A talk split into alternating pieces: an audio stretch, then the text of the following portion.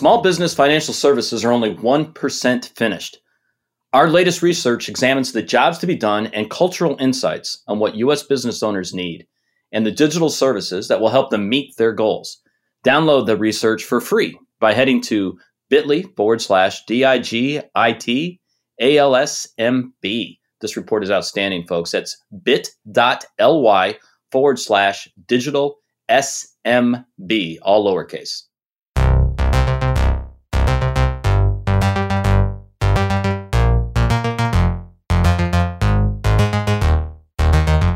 From 11FS, this is FinTech Insider News. This week, we bring you Shopify's stratospheric rise and their foray into FinTech. A Bank of America leak exposes business details of PPP relief applicants, and Animal Crossing is providing a new way for people to make money during the lockdown.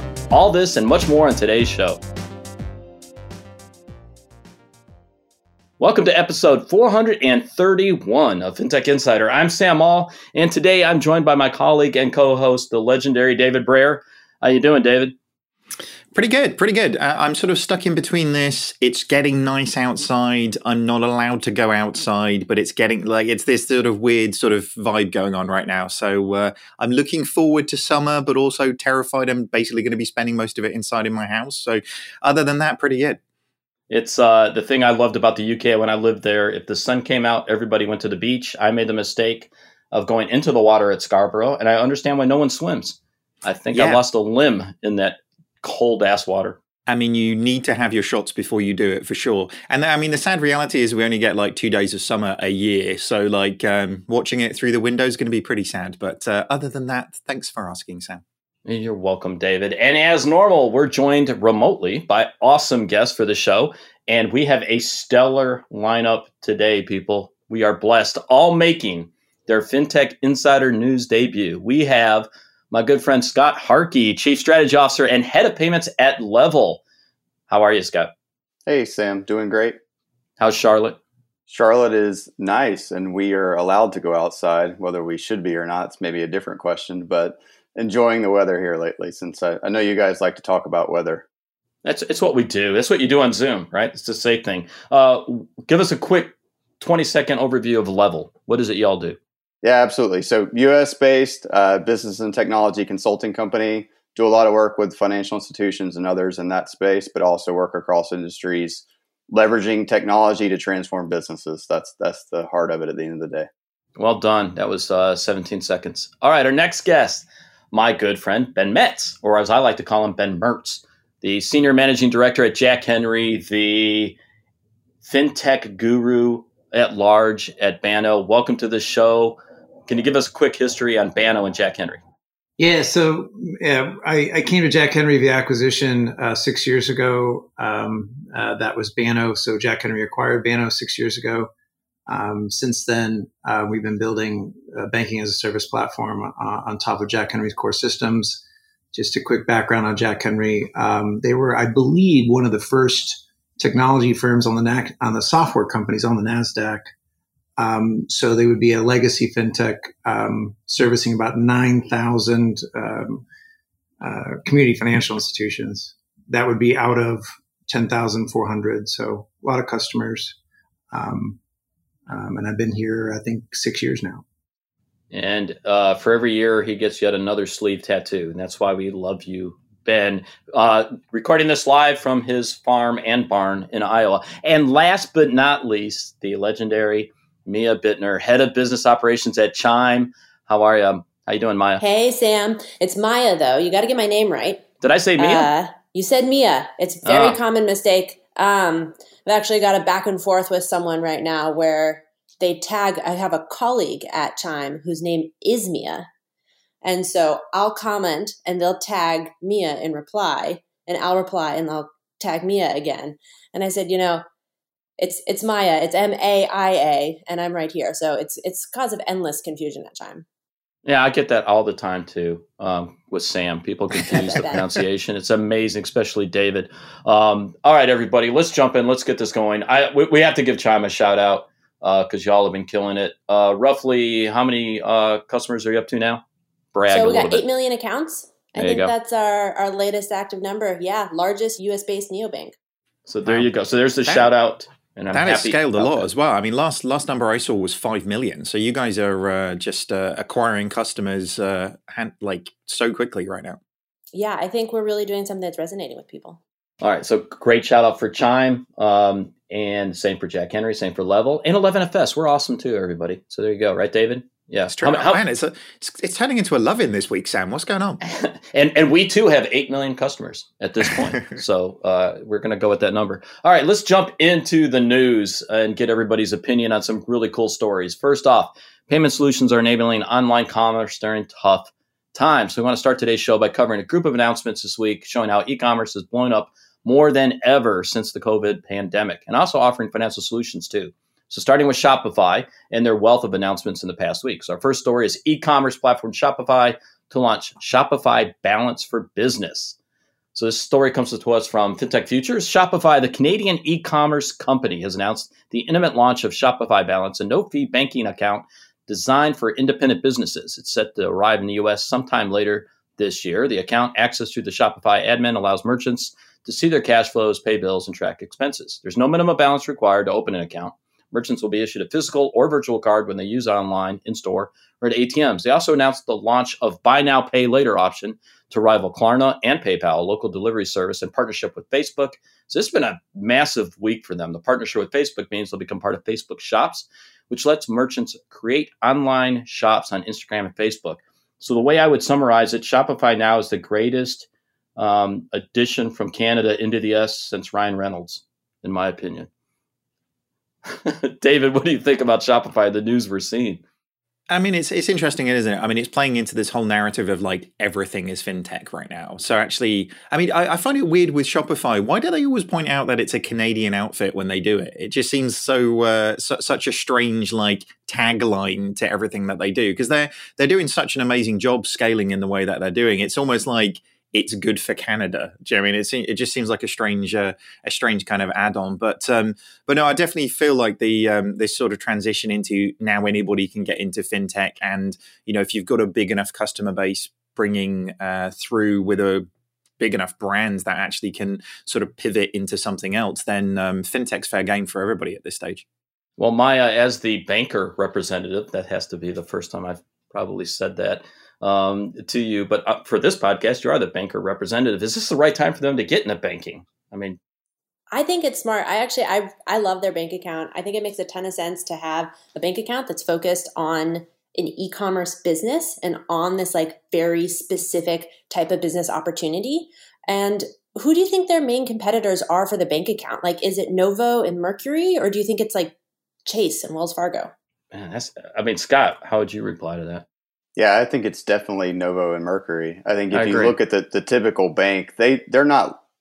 I'll say this: they're not interested in serving the small small business, right? It, it's not economical for them to do so. So I don't know that they're working real hard to chase after the the true small one two person business that is the like bread and butter of Shopify. So I, I think they're hitting on a market that needs help and can really use it, and I, and I do think it's a really well positioned product.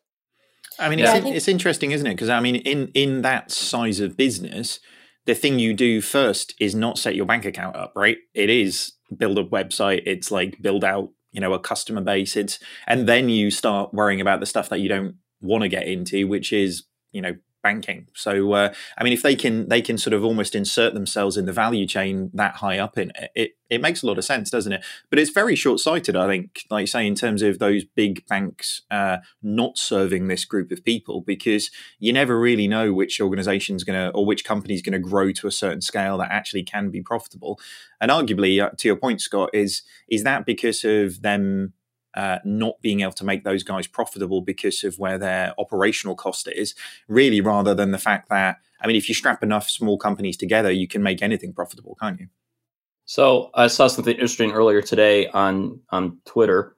Um, and uh, Ben, Whoa. I like to kind of get yeah, you know, I was on Twitter. I apologize. Is it, is it related, like, Sam, or are we about to go on like a really weird tangent about like a picture of a? We're going on a Ben tangent. So Ben, I'd kind of like to get your feedback on this because uh, Brian Clagett, um, uh, those in the fintech space in the U.S. probably know Brian from uh, Geezeo, um, but he he noted that uh, in a report that he just saw that uh, April saw a 200% jump in new mobile banking registrations, while mobile banking traffic rose 85%, according to FIS. And Ben, I mean, with Banno, you guys were doing mobile banking back before it was ever cool, unlike you. I mean, are, are you surprised by Shopify going to this or even that surge we're seeing in registrations from a mobile standpoint? Not at all. I mean, um, just just with the checks that got printed, um, that forced a lot of folks uh, just have to have to go find the mobile app for their bank, and so they can use RDC. So, I mean, I don't, I don't know. I just, I think that's sort of stating the obvious that this would happen. Um, no, no, I know Brian. Uh, no, no offense to Brian, but that's just sort of Captain Obvious kind of stuff. In terms of Shopify, um, and you guys called it out in your post, and, and I was reading in some of your material, is that I think if you're a banker, you know that people run businesses on retail accounts, and you have a general feel for actually what those stats are. Uh, Shopify said two out of five. I actually think it's likely higher than that. Um, and and bankers know this. And so what I was saying about abdication, and I'm going to speak generally, um, not specifically, uh, is that uh, uh, effectively uh, there's been a large, writ large abdication. This is what Scott was saying earlier. Uh, there's been a writ large abdication uh, for small business. And it's shocking what the word small actually means. We were having that discussion as well um, off the recording. Uh, it's sort of shocking what small actually means, especially to a larger FI. Um, and so uh, I, I, think I think what Shopify is, is, doing here is they're actually building a wedge into a market that's completely abdicated. And what I was saying was uh, abdicate this market at your own peril. That would be my message to financial institutions. Yeah. So, so uh, some of the reference material that Ben was talking about. So, we had a recent report on the SMB landscape in the U.S. We found that Shopify was the tenth most used platform for any kind of financial services job by SMBs, with PayPal and QuickBooks at number one. So, this suggests that Shopify's got a lot of room to grow, and more importantly, we found that Shopify was jointly second with QuickBooks for solving the problems SMBs face today, with Stripe being first, Bank of America sixth, Wells Fargo tenth. So, um, Scott, to Ben's point, this idea of driving a wedge in that is incredibly in a space that is somewhat narrow but incredibly deep. That's a great approach, and it's also a, um, I'd say, a warning signal for banks in the U.S. Yeah, I think it's kind of interesting how similar it is to Square, uh, in that you know, from a product standpoint of what they're both offering at this point, they are they're pretty on par in terms of the product set. But Square came at it from the completely different side, right? Of let's focus on the payment processing part that's the core business and then expand into other areas off of that versus Shopify coming at it from, you know, let's focus on the the enabling the store, but they both found their way to the same set of products. I think that's telling, right? Like in that they're yeah. they're both chasing the gaps in the market and have kind of centered on these are the areas where banks and other, you know, service providers are not servicing these businesses in a way that we can. Maia, were you surprised at just the sheer volume of announcements Shopify made when we're talking about product? I was. I was really excited. Um, I'm a huge Shopify fan, really excited just to see all their stuff. But honestly, I think they rushed it. Um, a lot of the announcements I was really disappointed about. Uh, the Facebook announcement. So, I mean, the reason I love the banking account that Shopify came out with is I love entrepreneurship. Like, I have an entrepreneurship background. Mine is more the VC back style. But I love this like micro entrepreneurship where anyone can spin up a Shopify store and do something that they're passionate about. And I think that Shopify enabling these people, giving them a bank account, it's so cool. Um, honestly, the bank account is kind of a commodity product. And so it should just be taken care of. Like you shouldn't have to be an expert in small business banking to be able to sell something on a Shopify store. You shouldn't have to be an expert in supply chain management or logistics or fulfillment. So I love the bank account. Um, honestly, a bunch of the other stuff was a huge disappointment. The Facebook integration, I thought that had so much potential and it felt really flat. It looks like something that a third party developer could have whipped together and just clobbered things. Um, the Arrive app or the Shop app now, I think it's called, I've been using it. Huge, like, amount of excitement about this. Like, I would love to have all of my logistics on my phone. Um, I've actually been tweeting a bunch recently complaining about how poorly built the shop app is, how disappointing the data is, um, and and all the things around that. So I think they rushed it, and I don't know I don't know why why the rush was. You know what? That is great feedback because for listeners that don't know, um, Maia is an incredible overachiever, as is everybody on this call. But uh, she actually started a company Um, I mean, we're coming out of university, or maybe while you're still university. I don't remember Rocksbox. So, I mean, you've been in this space. You know, I have, from, I had to innovate a lot to yeah. do that, and and become it. I had to like get a merchant bank account in order to accept credit cards, and I had to get you know, a bond in order to import things from China and all of these different things that it's like we were just trying to ship jewelry. And today I think there's a lot more tools that you can just get off the shelf to do that. I mean, David, that's that's a selling point we always do for 11FS, right? Is that we've walked in these shoes, we've done this. We're not talking theory when we're talking about digital transformation at large banks. I mean, like role at Lloyd's, right? Um, uh, yeah, I mean, I, I, think 100 percent. I think if you've got empathy for the people you're trying to build things for in one form or of another, you really and and again it comes back to the principle if you really understand your customers you've got a better chance of actually building something that's helpful for them. I'm, I'm trying to figure out if i'm an underachiever or an overachiever sam. I, I couldn't tell if that was like a, a slight diss to everybody on this or whether it was a, a compliment but um, i'm going to take it as a compliment and let's just move on. It is a compliment. This this little band of brothers and sisters on this podcast i just named our band band of brother and sisters um, are all overachievers and i think the experiences we've all had, and again, I'll just keep saying this for the folks listening, these are folks that have, have lived this, that have come up with solutions that solve problems they had. And that's the type of feedback I love the best. So, talking about customers and customer acquisition, our second story Afterpay reaches 5 million active customers after two years in the US market. So, this comes out of a P- PR Newswire.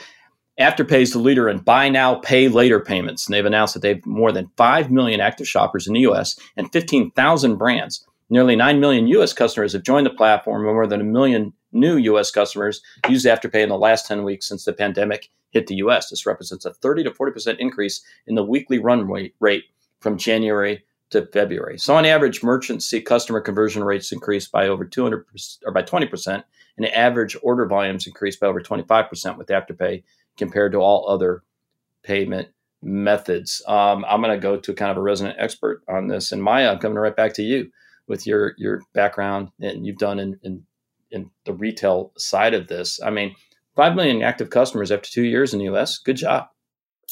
Yeah, I think um, it, it, you know it's been super impressive. But I don't know. I don't know that I have uh, a lot to comment on in this. Ed. Like, what what specifically do you want me to jam on? Well, I, I, get curious about the buy now, pay later concept, right? Klarna has done this. We've seen that. Um, if I'm Jen Tescher from like the Financial Health Network, and those guys, I'm going to say I hate this concept because now we're talking, you know, the potential of more consumer debt. And credit. I have a question impacts. for you. Yeah. Sorry to butt in, Maia, but like you know, if you were to start over in that same business you you were discussing earlier, like would you use Afterpay? I mean, what would you think about in terms of that space? Which vendor would you go to? You know, um, you know, if you put yourself like, would you would you use Afterpay? You know, Affirm, Klarna. We know the all the players. Like, what would you put on your website? Yeah, it's a tricky question. And so, um, you know, when I think about this industry, I think people expect me to have a different a different stance than I do. And this is because so my second company, Pinch, what we were doing is we were really helping people improve their credit score. Um, and doing more inclusive things, reporting rent payments, things like that, a very US centric problem. Um, but it is from that experience, people come to me and they often say, like, oh, the credit bureaus are they're bonkers, they're broken. There's so many problems with the credit bureaus. But and this is this is true. There's totally room for improvement. But by and large, the credit bureaus are pretty good at what they do. And so that's always what I think to like when I think about Afterpay and Klarna. Um, I've had merchants come to me and say, Maia, is there any way that I can approve more people for Afterpay? Like we have all these people that get sent to Afterpay and they don't qualify. I could be making so much money if I could be selling them more mattresses. And what I say is, I'm like, dude, this customer can't afford your mattress. Like that's why they don't qualify. They're not going to pay for it. Like it's not an increase in sales. So at Rocksbox, would I have done an Afterpay or a Klarna? You know, I'm not. I'm not sure. Like I again, it's it's there's so much consumer debt. People have. It's like if they don't have the money to pay for it, they could have a credit card. I like that Afterpay and Klarna kind of um, take away the risk and that the merchant isn't facing that risk. But philosophically, I'm not sure it's something that that I can get behind. David, I'm curious because in the UK, correct me if I'm wrong here, but the buy now, pay later companies are coming under scrutiny from promoting irresponsible spending habits, increased debts in millennials, and so on and so forth. So, do you think like Shopify and Afterpay face the same scrutiny? And I know the US is not the UK, but I mean, definitely, I think Afterpay will do. I know Klarna have definitely sort of faced a lot of scrutiny lately for exactly that point. It's like, look, if these people probably can't afford to to pay for it in another means, then you know, uh, kind of not quite tricking them into, but allowing them to get into you know a bad place from a from a debt perspective and you know picking that up at a, at a later cost particularly in i think some of the places that these things are being integrated is is more sort of very uh, low end use, high volume things. Uh, I think it can definitely sort of cause some problems. And obviously, from their perspective, that all cause a branding problem pretty quickly. So um, we've had a lot of problems, I think, globally with um, mis-selling of various different things. For anybody in the UK, PPI is like uh, essentially just something that was missold to millions and millions of people. And uh, uh, definitely the people who were sweeping up those billion pounds of fines to, to banks are looking for another opportunity to go after those people. So uh, potentially this type of thing will be the next one of those. Yeah, I think it'd be interesting to see how this plays out. The one thing I think that we've definitely seen in the U.S. when it comes to the pandemic and COVID nineteen uh, is definitely here, but it's not evenly distributed. Meaning, the the people that have been furloughed, the people that have been impacted, um, primarily have been. I think it's under forty thousand um, in annual salary, so the, the, lower end, and also much younger. Uh, uh, is I think predominantly demographics on that. So I, I do kind of think that anything that puts you um, slightly at risk around your your credit score, right, and what you're doing, I think we need to put an eye on that. Uh, now we're going to move on to talk about PPP relief, which seems to be an unavoidable trend on this show recently and in the U.S. But in this case, just to spice things up, we have a data breach. Yeah, go figure there. Who didn't think that was coming? And a decline in applications. So this story is about Bank of America, a Charlotte-based behemoth in the U.S. Is it not, Scott? Uh, their headquarters right on South Tryon Street in beautiful Charlotte. So Bank of America leak exposes business details of PPP relief applications across the board declines. This is a story from FinExtra. So, Bank of America accidentally exposed the personal details of applicants applying for PPP loans during a test submission to the U.S. Small Business Administration System on April 22nd. The data exposed individual business addresses and tax identification numbers and personal information such as social security number, phone number, email address, and citizenship. In other words, the holy grail of a data breach. The bank has not disclosed, disclosed the number of customers impacted by the leak, although it says it has processed over 305,000 PPP relief applications with the SBA. Nonetheless, the bank is offering all impacted customers complimentary two year membership in the identity theft protection services provided by Experian. It is also advising clients to scan credit reports and account statements over the next 12 to 24 months for unauthorized transactions of identity. So, um, not surprised uh, that there was a data breach. Um, as fast as we've been moving around PPP. Scott, you're like me, you're a former banker. We've both worked at large scale uh, global companies. Um, uh, are you like are you like me? Are you surprised that it actually took this long for a data breach to happen? Yeah, absolutely. Right. I mean, I, I, I used to work at this particular bank for, for a while. Um, and I don't think it, they just were the unlucky ones, right? And somebody forgot to apply a security key or something to encrypt the data before they shipped it over.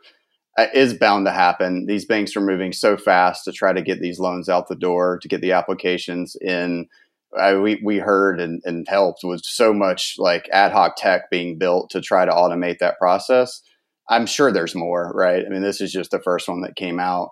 I, I personally am um, somewhat jaded about data breaches in general, and that I think everybody's data is out there already. Like the bank, you know, potentially exposing to other lenders some basic business information, socials, whatever. Again, it sucks, but like it's not the end of the world to me. I think that data is already out there anyway if somebody really wanted it. So it, it's bad press at worst in my mind, uh, and is is bound to happen just given how fast everyone was moving.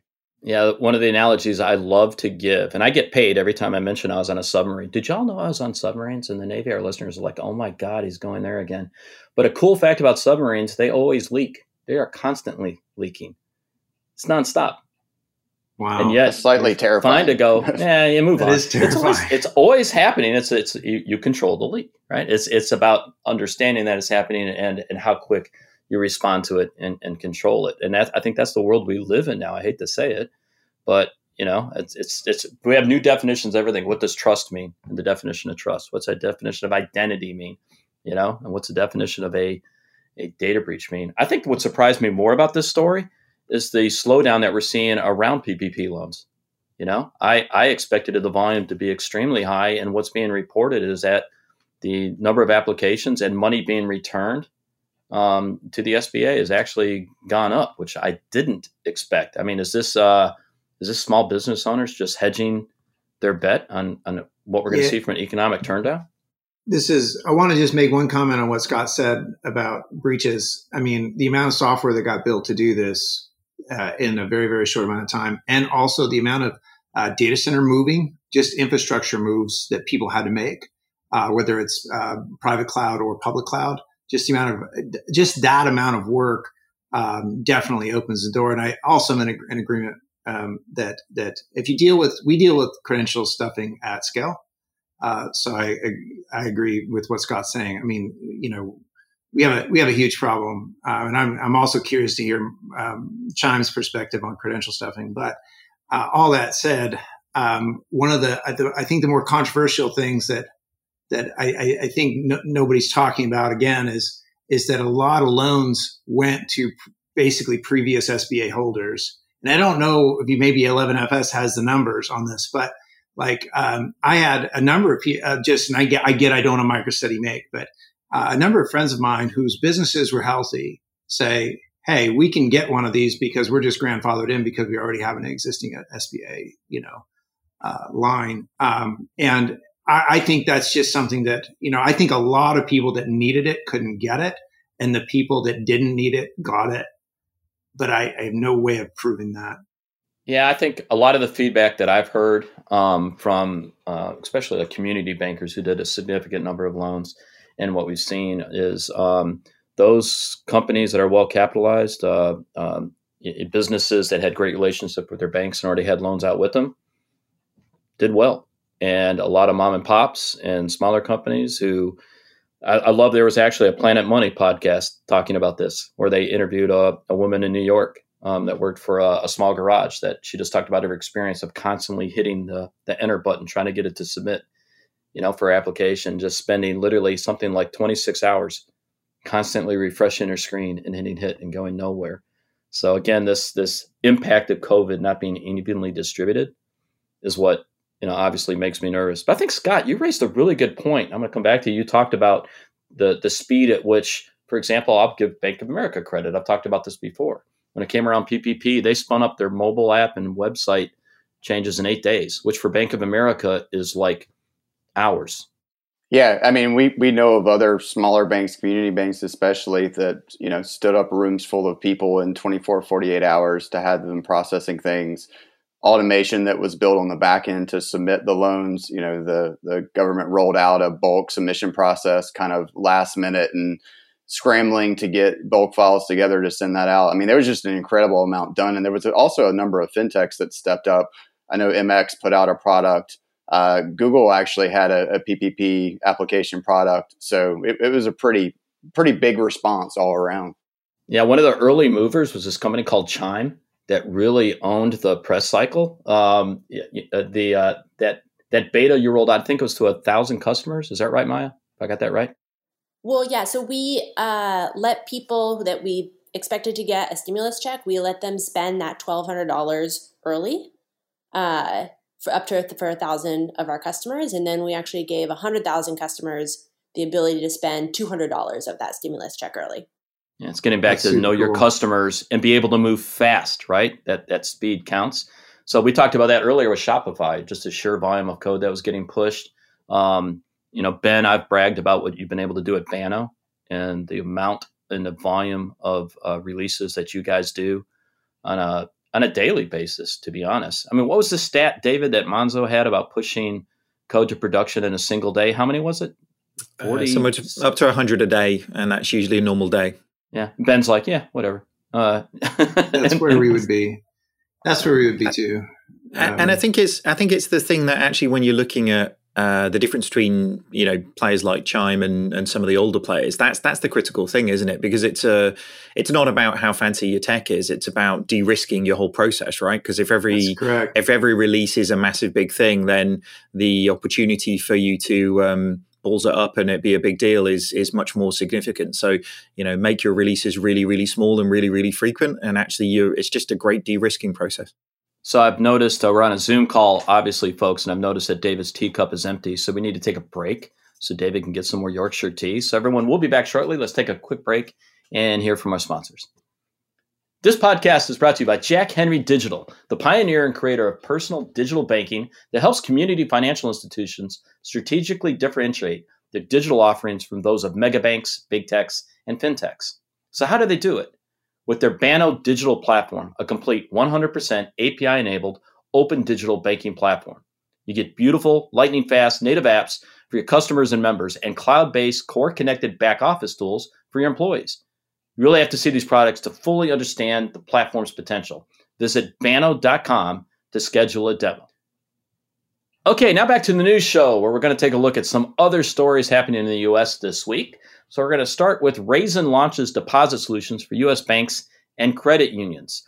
So this information this story comes for us from FinTech Futures. Raisin, the Berlin-based savings marketplace, has launched a savings as a service software solution for US banks and credit unions looking for cost effective new deposits. And for US listeners, if you don't know, Berlin has one hell of a fintech scene. The new software solution will allow US banks to offer customized time deposit products. These are interest bearing bank accounts which have a preset date of maturity. According to the Federal Reserve economic data cited by Raisin, since the beginning of the year, commercial bank deposits market volume has grown more than 10%. Raisin says it wants to help retail banks tap this lucrative opportunity and offer a level of personalization awfully only afforded by private banks and no extra cost to the customers. So, David, as our European, I'm calling you European despite Brexit, on this call, what are your thoughts about another European company coming to the US? I take that as a positive, being called European. As somebody who definitely didn't vote for Brexit, now I'm um, still uh, very much up for being a European at this stage. But uh, but I mean, it's an interesting one. Raisin have been doing a, a really great job over here uh, really sort of getting to the heart of a, a bunch of customer needs. So, um, uh, for everybody who doesn't know, they're they're backed pretty heavily. Uh, if you kind of look at the the backers bit behind these guys, it's it's people like Goldman Sachs and PayPal. So it's not just a, a tiny company kind of coming out of nowhere. And I know that they've um, they've placed roughly twenty five billion dollars uh, in deposit products so far, which is pretty impressive in terms of what they're going after. So I think for me, this this sort of sparks a actually the import export model that that fintech has really sort of become globally is really interesting. You know the players who are doing interesting things in one geography looking to use that uh, both in terms of the the VC backing that they've got but also the the use case to take that more globally and see what they can do in another market. We're definitely seeing that with some of the challenger banks. We're we're now starting to see it with uh, other players as well. So uh, good luck to them yeah, I think it's interesting. You mentioned it, you know, being backed by Goldman Sachs and PayPal, not bad, right? Um, and so that concept of coming in and offering a SaaS offering into the does this actually play into their investors' wheelhouse? And the concept of doing a SaaS offering in the U.S. Um, I mean, know, is Scott, it as an investor, you're always looking for a bigger community to serve these problems, right? So the US is just such a prime market for lots and lots and lots and lots of people. Um, what, do you, what do you think about this play to come in as a SaaS offering? Yeah, I, I like it a lot. I'm a big fan of the, the B2B model, especially in banking services. Um, I, you know, for those that can crack through with the direct to consumer, like kudos to you and, and it's awesome. Uh, but I think there's a whole nother pathway for providers that can enable banks in areas where they just can't do it themselves. And I think this is a great one to go after. So I like it. I mean, I, I wasn't super familiar with the company until doing some research recently it looked like originally their model was direct to consumer in Europe, and and then they pivoted into offering more B two B for banks. Uh, looked like the U.S. specific offering was more targeted at banks, and I, I think that's the right move in this market. Um, again, kudos to Chime and others that can crack through with direct to consumer, but I like the B two B play. Yeah, I'm always interested in these plays of the European uh, fintech companies coming into the U.S. So, you know, for example, um, just down the road from you in LA, Maia, you got Monzo put their headquarters up um, in Los Angeles. You know, we're going to talk about aspiration a little bit later and what they've been doing. Um, so, you know, and N26 coming into the US, you know, good on them. Um, but still, you look at the US and you go, Chime, Varo, MoneyLion, good job. You know, especially chasing after that consumer market. I mean, what's been the secret sauce, do you think, for you guys? The secret sauce for us uh, I think is really it's it's we've got like the one two punch. So the first right, it's like yeah, it's really kind of a kind of a dynamic thing to, to in order to like to grow so quickly. So one, I'm just going to be honest with you, right? Like basically everyone signs up for Chime because you get paid up to two days early. That's it. Like that is the reason why you sign up. People see the ad, they don't even research it. They don't look at any of the details, right? I think a lot of people consider banking to be kind of a commodity product. Being paid up to two days early sounds awesome. Boom, they sign up. So that's why they sign up. There's no like brand loyalty. It does. They're not super sold. It's just one feature sounds cool. Uh, and then the reason they stay, right, is more around all the transparency, right? We send you a push notification anytime money's taken out of your account. We send you an email anytime you get money in. We send you, it's like so much transparency around your money. You can turn your card off anytime, control over your funds, um, and things like that. So that's what we see. It's like people join for one reason, but then they stay for another reason. Um, and the third piece that's relevant to this conversation is actually the regulatory environment. And that's what I think a lot of the European neobanks have really underestimated. I think with N26, I think a lot of these guys just they're enticed by the 350 million Americans, but have underestimated how tough it is to to operate a consumer bank here. Um, I would agree with that completely. And it, Ben, you've been living this now. When, when, did you start at Banno, Ben? A decade ago. I started writing okay, software so, a decade ago. Yeah, so Ben's you, you've been in the you've been in the um, trenches for a while on this, and you've lived it. Yeah, my question always to any group of people I'm talking to about the U.S. market is, who in this room has been in front of the FFIEC for three weeks? I just wait to see anybody respond. I'm super bearish on Raisin. Here's the problem: like, um, so there's basically three dimensions of the market in the U.S. There could you could argue for a fourth, but that would be a long tail. You have the big banks. So can Raisin sell to the big banks? That would be question number one. These are not leading questions. These are just questions to think about. Second is the sort of regionals and smaller regionals. So you have sort of smaller to, you know, I, I don't want to get into numbers, but you have regional banks. Um, can and sell their software as a service into those banks? Uh, and then you have the community financial institution sort of uh, ecosystem or bedrock, what I call a bedrock. And can you sell into, into, into that market? Uh, since you're not going direct to consumer. The other sort of what I would call the fourth dimension would be any of the challenger banks. So can you bring your technology to those challenger banks? And I think th- the answer is going to be no. And there's a lot of reasons if we want to dig into it, but that's almost a show. Um, so, um, you know, and then back to the regulatory, like I've been through personally three FFIEC exams, and I think that's all I can say about them legally. uh, and and I mean the big the big sort of elephant. I think it's the biggest elephant in the room in the U.S. market is that the regulatory environment is really really challenging in terms of their understanding of, te- of the advancement of technology. And so there's this real problem where I'll try to describe this as succinctly as I can. How do you interact with a regulator where in which you have to educate that regulator and explain to them how they will regulate you. And no, no auditor or regulator really wants to be rowing in that boat. This is a really weird boat to row in. And, um, uh, I feel like I could write a book about that, but, but, but that's always a challenge. I'll shut it, up. It is, and I, I could keep going. I mean, it, it, sounds like a very odd boat, definitely to be rowing in, but I, I, guess it depends very much on the regulator as well, right? Because I, I think that's, the, yeah, I didn't want to go I into mean, that, but that's totally true. It depends on which regulator you get, um, which and and and and by the way, the regulators that show up at the financial institution are not the regulators that you will get to talk to in terms of if you are building software for them.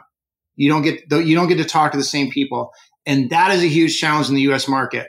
So if you're going to be B two B, that's just a massive challenge. So, and so then what happens is that the burden ends up with the bank and their auditors regulator regulation group and their due diligence. So how do you solve that problem? We actually solved it. I'm happy to share it, but that's like a show. Oh, that'll be yet another. We've had come up with like five ideas for a show, so maybe this will be a recurring one. David, I started with you, so I'm going to give you the last word on this. Story. Yeah, I mean, I, I, think it's I think it's a really interesting one. I think all of the points on the regulator, like regulation, creates the environment for people to do or not do things, and I, and I think it, it you know definitely in any ecosystem we've seen globally that really changes what it's doing it starts and ends with the regulator so i mean i, I think your point ben around actually um, teaching the regulator how to regulate in new territories, I think is so interesting. And so much of that for me comes down to whether you've got a regulatory system that's actually willing to learn or not willing to learn. Because, um, you know, definitely what I've, I've sort of seen in various different um, jurisdictions is a, a, an unwillingness to to realize that they don't necessarily know best in all cases, which we haven't seen in other geos. You know, like there are other geos that are working hand in hand with players to um, sort of move the agenda forward for everybody, really. But um, that's hard, you know. Admitting you don't know best, as, as you were sort of sort of saying, Ben, is uh, is a difficult skill set to um, to acquire if you're not used to it. So uh, it'll be interesting to see how this one plays out. I do wonder. Um, I mean, to your classification, Ben, I do wonder if they might go in and aim at uh, a collection of either uh, community or regional banks because I think that's particularly in the US market, it's such a sweet spot for for um, sort of SaaS and PaaS plays that actually, if you similar to what we were talking about low end SMEs earlier on, if you can strap enough um, community banks together, there is a really interesting opportunity there. I think for uh, less well known uh, SaaS and PaaS based players, but uh, takes a bit of convincing. But um, you never know where they can get. All right, so let's move from a Berlin based um, solution coming to the US to one that's homegrown here. So, story on TechCrunch about aspiration. So, the LA based fintech focused on conscientious consumerism. Man, it's hard to say. They've raised 135 million. So, aspirations hook, if you will, they differentiate themselves from other fintechs in the market with a focus on sustainability and conscious consumerism. It began life as an investment app like Wealthfront with portfolios of sustainable investments has since branched out into financial management and banking services and has a reported 1.5 million American customers. The company's seen 4 billion in transactions pass through its accounts. So there's a whole suite of new services designed to help customers go green too. So the company plants a tree for every debit card purchase that its customers make when they round up to the nearest dollar, a premium subscription tier that enables debit cards made from recycled ocean plastic. The card offers higher cash back and interest rates and a feature that offsets the carbon emissions of every mile a customer drives. They also have partnerships with socially conscious companies like Tom's and Warby Parker, giving its customers extra cashback rewards when they shop at those businesses. And one of their co-founders, um, Andrei Cherny, is uh, I'd say he's a friend of the pod and here at 11FS, interesting character with, believe it or not, a political background um, uh, of all things. So, you know, Maia, one of the things you said when I talked about the secret sauce with Chime is a very simple proposition to get customers to start with right? Keep things simple, keep the choices down, and then offer that whole plethora uh, of product offerings. And it sounds like Aspiration has kind of figured that out too. Yeah, I am uh, heartened to hear of their fundraise. I, th- I, feel like I've been hearing about it for a year, but it was announced. Um, very exciting. There were some rumors that Aspiration was dead. Yeah. Um, but I'm I'm excited to see. I I've had an, I have an aspiration account. I use it. I've had it for a long time. I have like ten thousand dollars in their Redwood fund.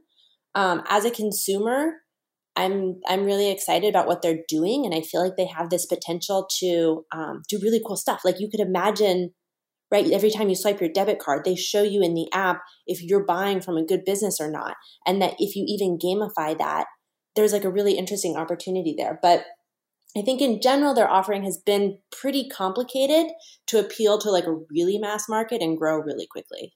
Yeah, and its simplicity is everything, right? I mean, I, I know at 11FS we talk about that all the time, right? Keep it simple, keep it deep, um, and and blow people's socks off. And, and Scott, I know in your engagement with your customers, you kind of say the same thing. Do you think do you think the message is somewhat muddled at times with aspiration?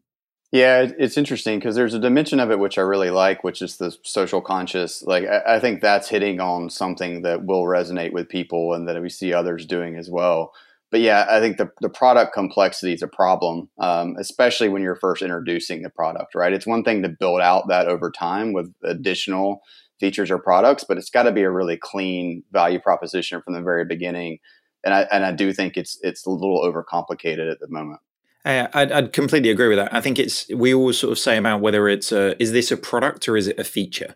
Um, it feels to me like this is more like in the feature side of things that actually uh, you know every organization could swing to this side and then make that proposition completely irrelevant to to really creating any sort of sustainable differentiation um, you know post purchase um, understanding of those things is is quite difficult, isn't it? Because it's like um, it's like telling me how many calories are in a Big Mac after I've ate the Big Mac. You know, what I mean, like I I kind of need that information before I eat the Big Mac, and then I can start making better decisions. But uh, it's a um, it's an interesting one. But uh, I think with you know we've got huge players like BlackRock coming out with um, you know, very different agendas that are there, and you know, opening up to completely different ways of them doing sort of distribution for for different sort of products as well.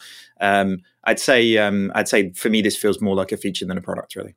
Well, and how much does it does it cost? Because I think it costs maybe ten dollars a month, and I think if we're entering a recession, if we're in a recession, charging ten dollars a month for an online bank account is a really hard sell.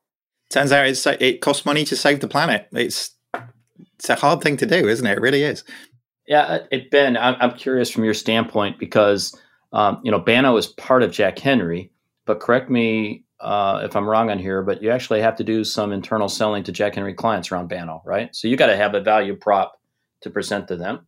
Yeah. So the way I think of it, and this would apply to aspiration, is is how do you build a moat at all in financial services, and and how do you build something that, that's a long term moat? And so we have our strategy and you know about what we're doing. We we we what we've been trying to do is like how do you help community financial institutions build a competitive uh, moat in this time of extreme disruption where in which they've never been disrupted like this ever? Um, and that's the big question we're always asking um, in everything that we're building. Um, and the succinct way to say it is for us we're helping them differentiate on relationships and service right? So uh, and we still think that can win um, but it, it's going to be increasingly challenging for the community financial institution up against like an aspiration. Now, the, I agree with every all the comments about aspiration. Uh, I really like those guys. I, I, I met some of the technology folks uh, early on when they were starting, um, and had some conversations with them. So you know, um, but again, like, are you building a long term business? Like, and if you are, then you need to have a moat. Yet you have to have some kind of moat. Go ahead, Scott. I'll shut up. Well, yeah, no, no, not not trying to interrupt you. I should say, to me, the better version of this is someone like Bank of the West who has a very environmentally conscious, like everything about their yeah. brand and their persona. I agree, but it's built off yeah. of a core banking business and model and everything else. Ooh, look at that! That's a first shout out, I think, to Bank of the West on 11FS FinTech Insider. So, David, we have a moment. Take a drink. We should all just take a drink at that, and that's a part of the drinking game. All right, let's move on quickly. Uh, to the next story, just going to touch on this. The New York Stock Exchange reopened, uh, but with some changes. BBC News reported on this. I do like that it's the BBC News reporting on the New York Stock Exchange. That makes me happy, but I like the BBC. So the New York Stock Exchange has reopened its trading floors after a two month closure due to the coronavirus pandemic. But as new social distance rules come into effect, the exchange looks different and feels different. And the New York Stock Exchange changes only a quarter of the normal number of traders will be allowed to return to work. Traders must also avoid public transport Sorry. Good luck with that. Wear masks and follow strict social distancing with newly fitted transparency barriers to keep people apart. They'll also be screened, have the temperatures taken as they enter the building. Anyone who fails to pass the check will be barred until the last test negative for coronavirus or self quarantine in accordance with U.S. government guidelines. We have U.S. government guidelines. Really shocking. To return to their jobs, floor traders also have to sign a liability waiver that prevents them from suing the New York Stock Exchange if they ever get infected at the exchange. Media organizers, media organizations that normally broadcast from the trading floor won't be allowed into the space until further notice. So I'm so sick of this comment of the new normal. Um, I would say that 11FS has been the new normal from our get go because we've done remote work from day one. Uh, David, actually, the transition for us, for our folks to go home and work, uh, was relatively simple. Um, I, I, think, you know, you did a town hall, you told us to go home, and we went home. I mean, that worked well.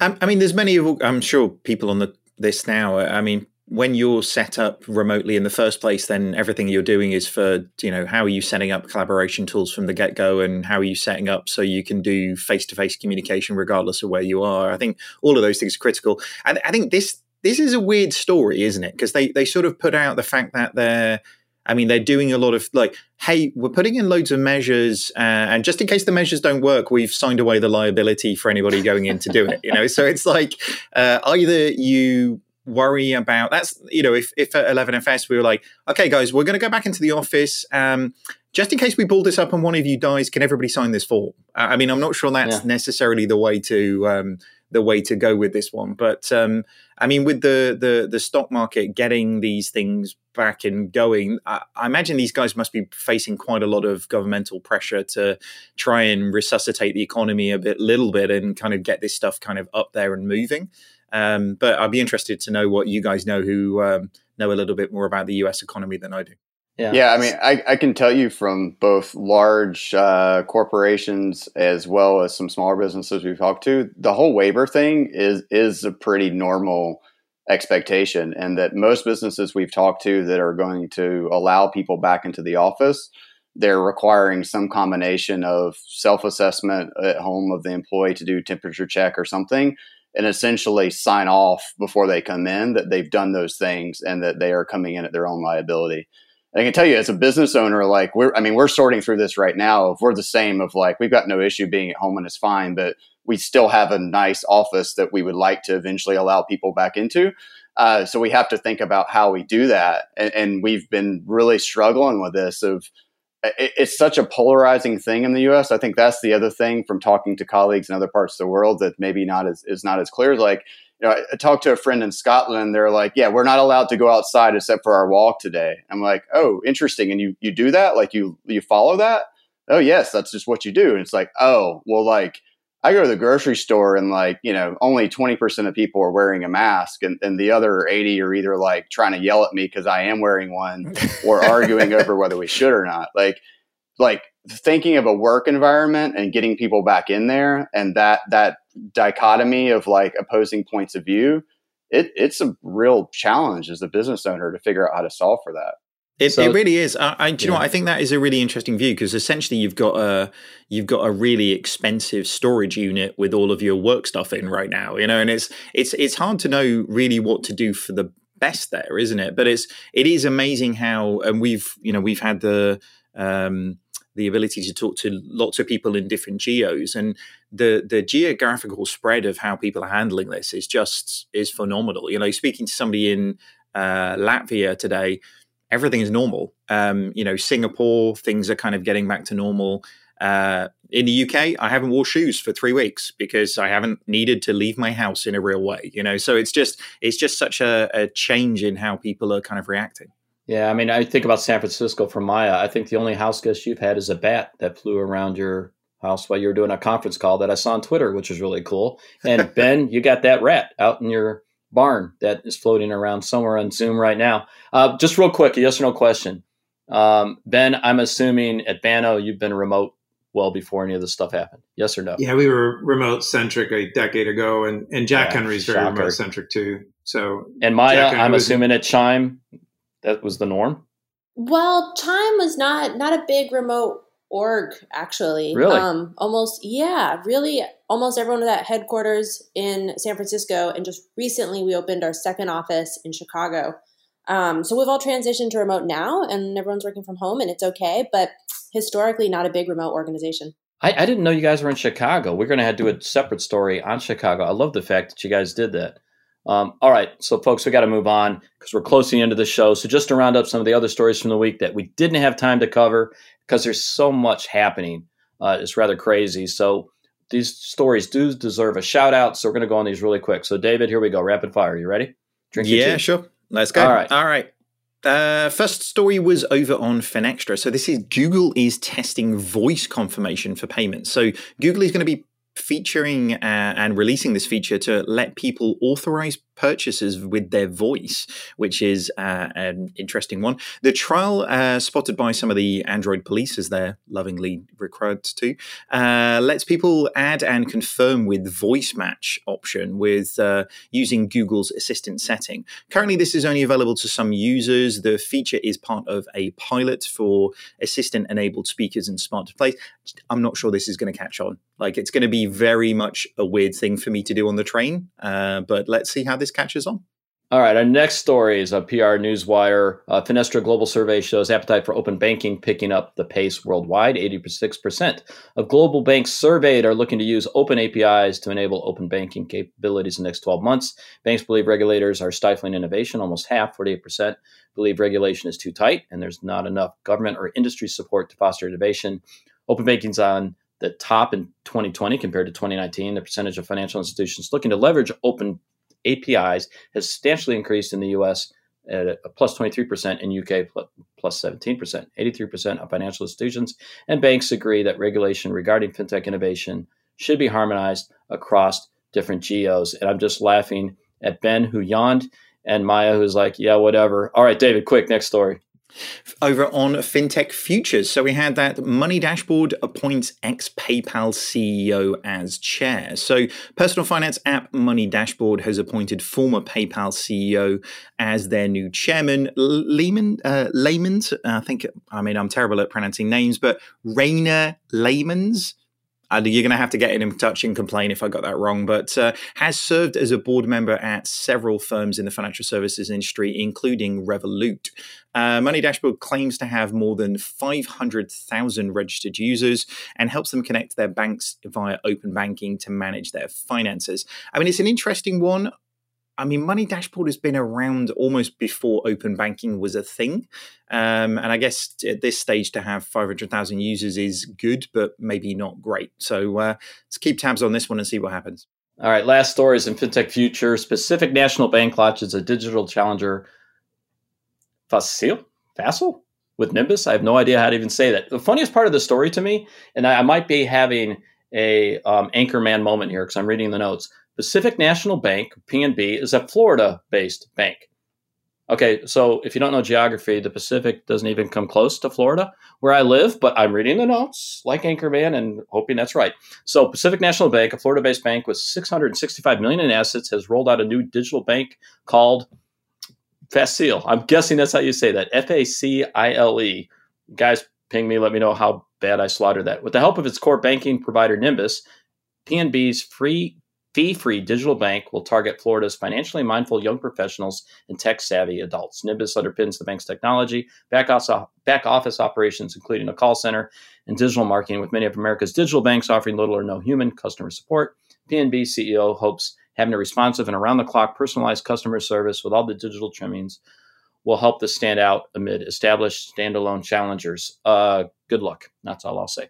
Um, and of course, let's finish up with uh, one of the stories that we all love to do the and this story. So, Animal Crossing.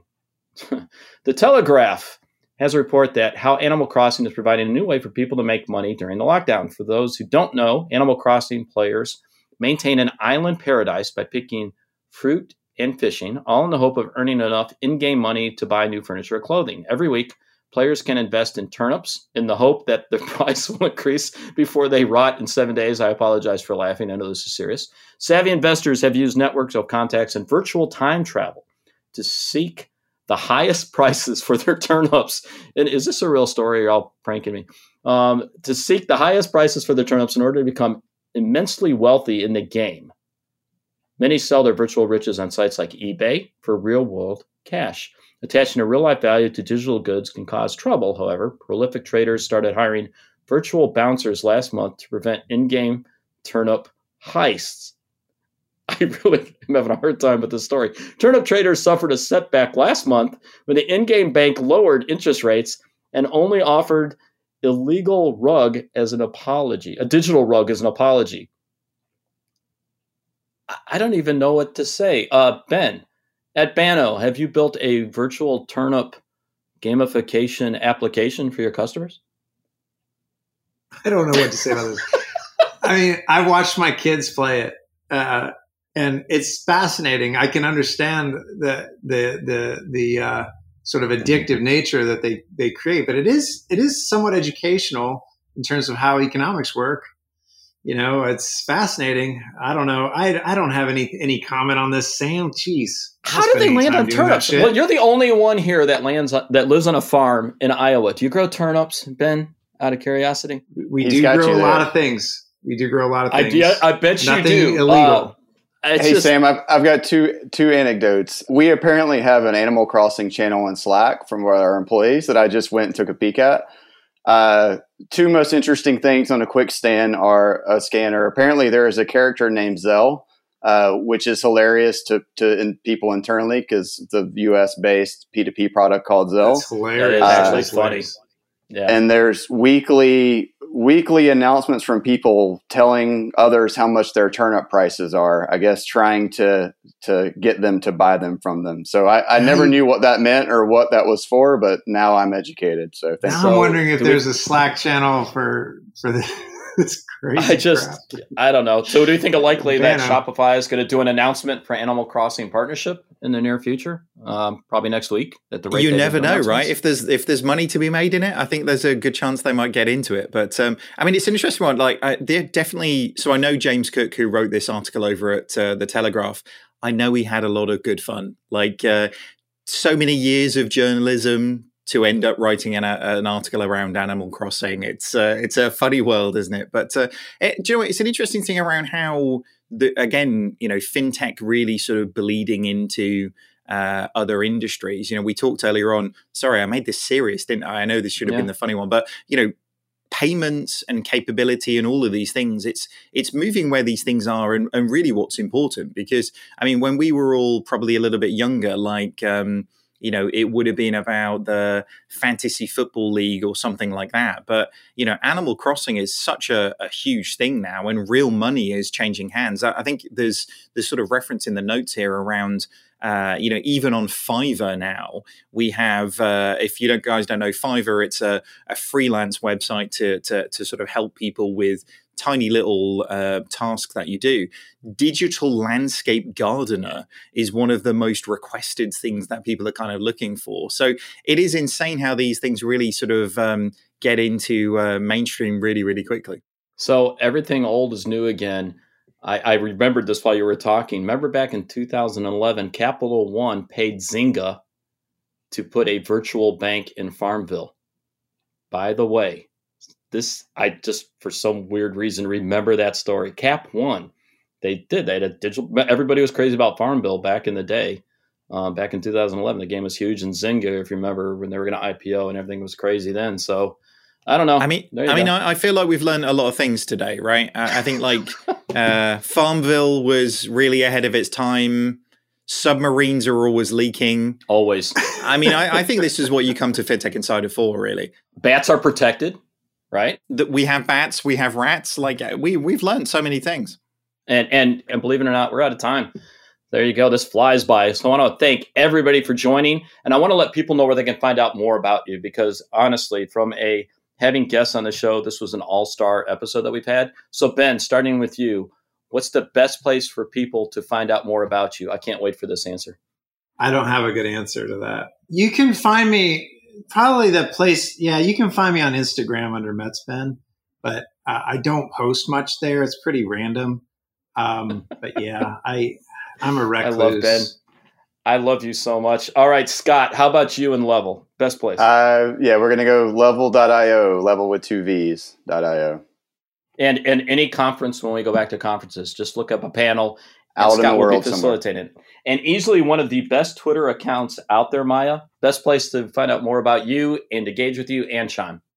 Yeah, definitely uh, my Twitter account. I think probably if you're listening to this podcast, you might already follow me on Twitter, but it's M A I A B. Uh, and I post there a lot, and you can learn more about Chime at chime.com. And you'll learn how much she hates cooking. This has been an obsession that she hates cooking. Thanks a lot, COVID. As for me, at Sam Maule on Twitter, best place. David, what about you? It's going to be LinkedIn. Uh, over on LinkedIn most of the time these days. So David Brear over on LinkedIn. Very good answer there. Uh, I, I, would highly encourage you to check out David and my morning show over on LinkedIn Live every day. Um, 8:30 a.m. in the UK and 10:30 a.m. Eastern Time in the US. We've had Maia on, we have had Ben on, Scott. We will put you in the queue. Thanks for listening, everybody. Like what you heard, subscribe to our podcast. Don't forget to leave us a review and don't forget to make it five stars. Otherwise, don't leave the review. It helps us to make it better and it helps others find the show. Write comments because David, he scrolls through these at night. This is what he does when he can't sleep. Speaking of which, if you know someone who loves fintech who isn't listening to FinTech Insider, pass the pod along and tell them about the show. If you have suggestions or feedback, find us on social media. Just search for 11FS or FinTech Insider or email podcast at 11FS.com. Thanks everybody for listening. Hope you enjoyed the show.